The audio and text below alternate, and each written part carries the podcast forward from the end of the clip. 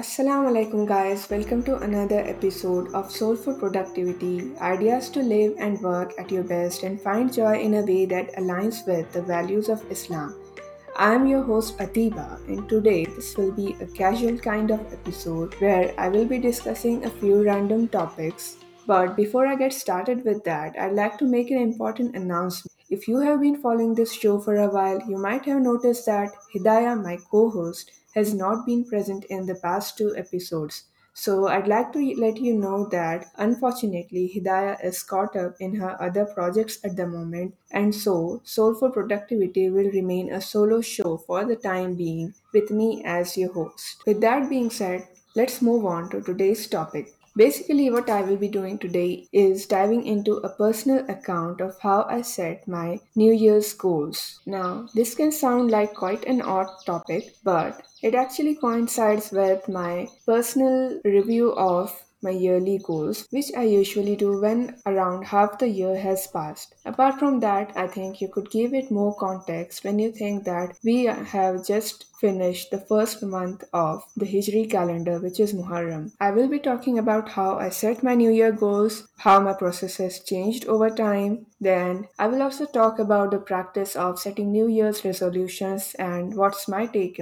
on it. And I will be giving you some alternative options on how you can uh, set goals on a yearly basis without relying on the usual January December time period. So, let's start this with what is probably the more interesting part of this conversation, which is the practice of setting New Year's resolutions. I guess you'd have heard all the cliches about how people set crazy resolutions and no one does them beyond January at most. And actually, there have been multiple studies that have been done on New Year's resolutions that say that most people fail at their resolutions. Of course, like everything, there are multiple factors which might cause you to fail your New Year's resolutions, but the key player here is the fact that we don't set realistic expectations. It is the norm to set crazy resolutions for the new year to become a new version of you. The problem is that if you have not done anything regarding this, if you have have been living your life the way you always do until, say, December 31st, and you suddenly expect to turn a new leaf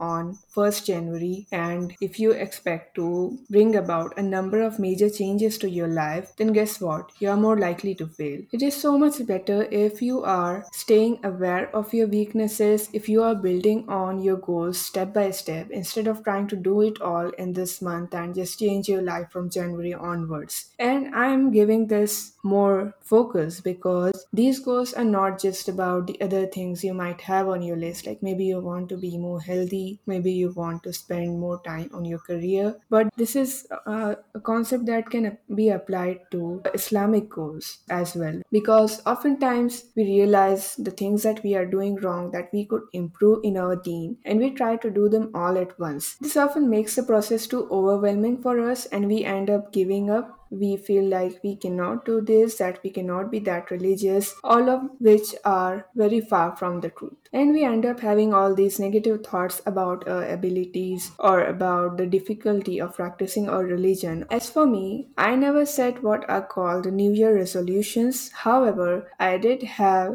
New Year goals. And while not as wild as the resolutions, they were also often very unrealistic. And it was to trial and error, through often failing at my goals and then blaming myself, and then realizing that blaming myself isn't changing anything, and maybe what I need to change is my approach to setting goals. What I need to change is maybe realizing what is real- realistically achievable for me and aiming for that instead. That eventually made me better at this. This brings me to the next topic of our conversation, which is also the first major twist I will be giving you regarding an alternative way of setting your New Year's goals. You see, I believe, and I was definitely one of these people to some extent, that sometimes you just feel that it is too cliche that people set goals for the new year and try to achieve them, and you feel like maybe you don't want to do that, you don't want to set goals when everyone else is setting them, and just because everyone else is setting them. This can end up making you feel alienated from the concept of setting goals altogether. However, there sure are important and useful benefits to the practice of setting goals, including setting yearly goals. It can give you a long term vision of what you want to achieve in this year. And even if you don't set goals that are very specific, if at the very least, if you have this idea in mind of doing a kind of review or goal setting process once a year, then it will help you stay in touch with your reality. It will help you see where you are going in your life and what you can do to make your daily actions come more in line with the direction you want your life to take. So, how do I do this? First of all, initially, my yearly goal setting process did not used to happen at the new year at all. In fact, it used to happen at my birthday, which falls in November. This had the benefit that I was not setting goals when everyone else is setting them, so it was not like I was getting influenced by other people, and it also had the advantage that this being November, I could use the two last months of the year as a kind of buffer period that if I could not achieve something by November, I could put in more efforts towards achieving it by the actual end of the year. And this is an approach that you can apply as well. You can use your birthday as a point where you set goals instead of it being the new year. And even if your birthday doesn't fall in November, even if it doesn't fall at the end of the year, mm, that can act as a buffer period like it did for me, it can still help you have a different checkpoint. So instead of just relying on seeing your goals once a year, you will be able to see them and the direction they are taking sometime in the middle of the year as well. That's my first alternative take on how you can set New Year goals without actually setting them in the new year. And before I tell you about the second one, I'll need to share more of my goal setting journey with you. First, I'll be telling you what my yearly goals usually look like. Usually, I tend to set a few broader, bigger kind of goals that will take a long while to achieve. This can be related to my studies or my career or my blogging journey until now,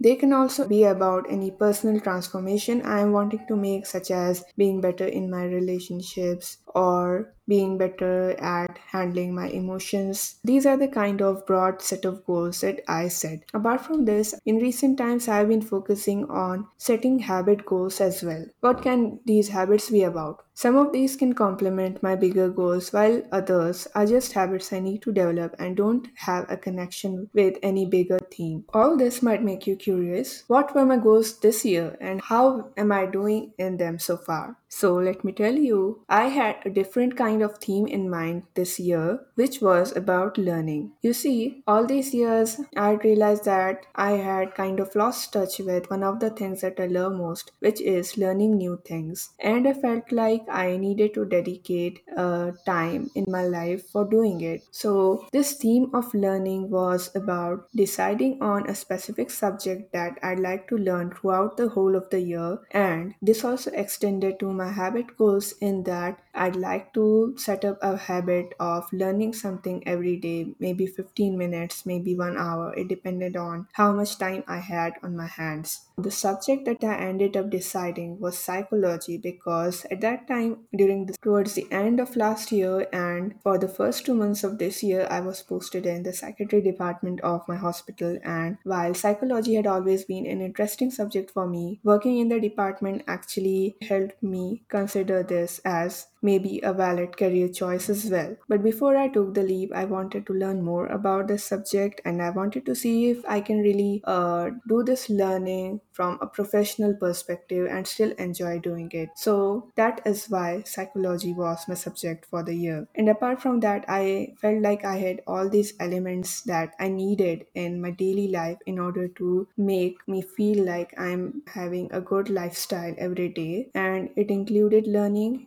but it also included making art. It included taking care of myself, like exercising and eating healthier. It included reading books. So, all these things ended up being some of my habit goals for the year. So, how am I doing in these goals? Unfortunately, I find this a hard question to answer because halfway through my yearly goals to a major transformation. I went from having learning as my theme to changing the theme of my year's goals altogether. My new theme was just about having all these elements that I consider crucial to my lifestyle and making them happen in my life for real. And some of these elements were the same as I have said before, like learning or making art, but uh, there were also a few others added and a few others deleted from this list, which is why I don't have a linear scale to compare how my goals went and how I expected them to go. But this actually brings me to the positive part of all this, and which can also serve as a lesson to us all, is that don't get too fixated on your idea of success or of what goals you want to achieve because you see so many times it happens that we want to achieve something and we wish for it and we strive for it and we pray for it for such a long time but by the time we are getting closer to achieving it, we find out that maybe it's not as good as we thought, or maybe we don't want it anymore. Or sometimes it can be a more, I will say, a more sobering journey in that you will realize that you are not able to achieve that vision you had, and through that failure, you actually realize that maybe you don't need it anyway. The lesson here is that we should always stay open to change, and that includes changing your yearly goals if at any point in the year you find that they are not serving you anymore. And now let's talk about an even more positive aspect of the transformation that my goals went through in this year. The positive aspect is that as my goals changed like this, I ended up having more habits on my list or more goals on my list that were Islamically oriented. And if you have heard my episode on Ramadan goals, you will know some of these changes and how they occurred and what some of my Ramadan goals were. But basically, I already did have some of these goals on my list, like having better khushu in prayer, for example, or praying more properly. But that was about it. And as I went through this transformation, I realized that I needed even more things that are Islamically oriented in order to have a better lifestyle. I realized that I needed to be even closer to Allah, even more in touch with Islam than I than I thought. And I also realized that it is easier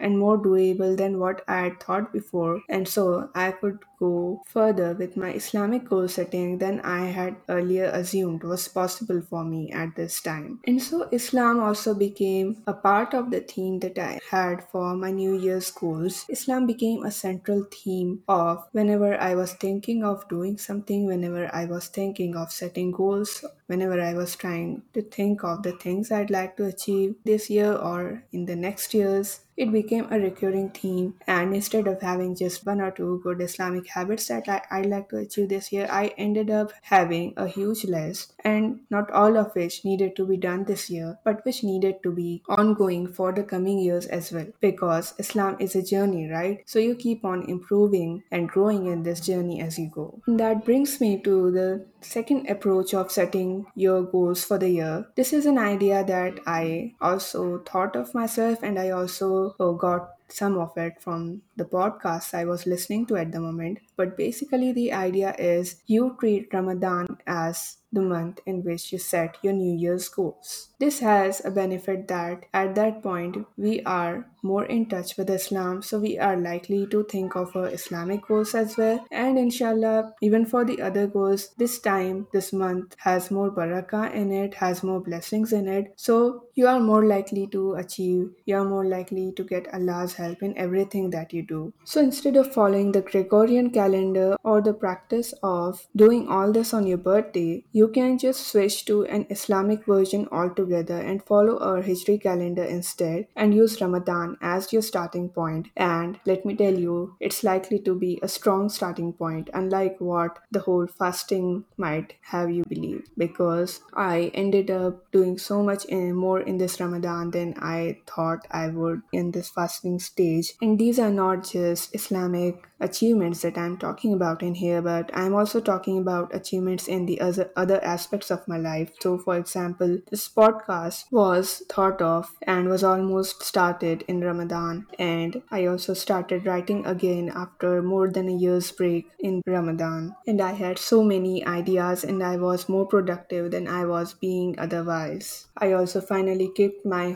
habit of waking late, as I have talked about multiple times, and I started staying awake from Seher itself. All of these were many amazing achievements that I achieved during the month of Ramadan, and this was without me having any goal of doing so. So you can only imagine how much more this effect will be compounded when you have decided on a few goals and you are having a direction on where to direct your focus, your energy, and your extra abilities in Ramadan. Okay, guys, so that's it for today's episode, and I hope that some of these tips and some of my journey was helpful to you or inspiring to you. And I hope to see you in the next episode, which will be all about how to have more khushu in prayer or how to have more concentration in prayer. This has been a major focus of my Islamic development this year. So I sure have a lot to talk about it, inshallah. So if you struggle with having khushu in prayer, if you think that it is too hard, then tune in to our episode next Friday and inshallah I will give you tips and you will find them helpful. And of course, if you haven't subscribed to Soulful Productivity, do hit the subscribe button and you will get reminded of the next episode straight away. Thank you so much for listening to this episode today and I will see you in the next one. Allah Hafiz.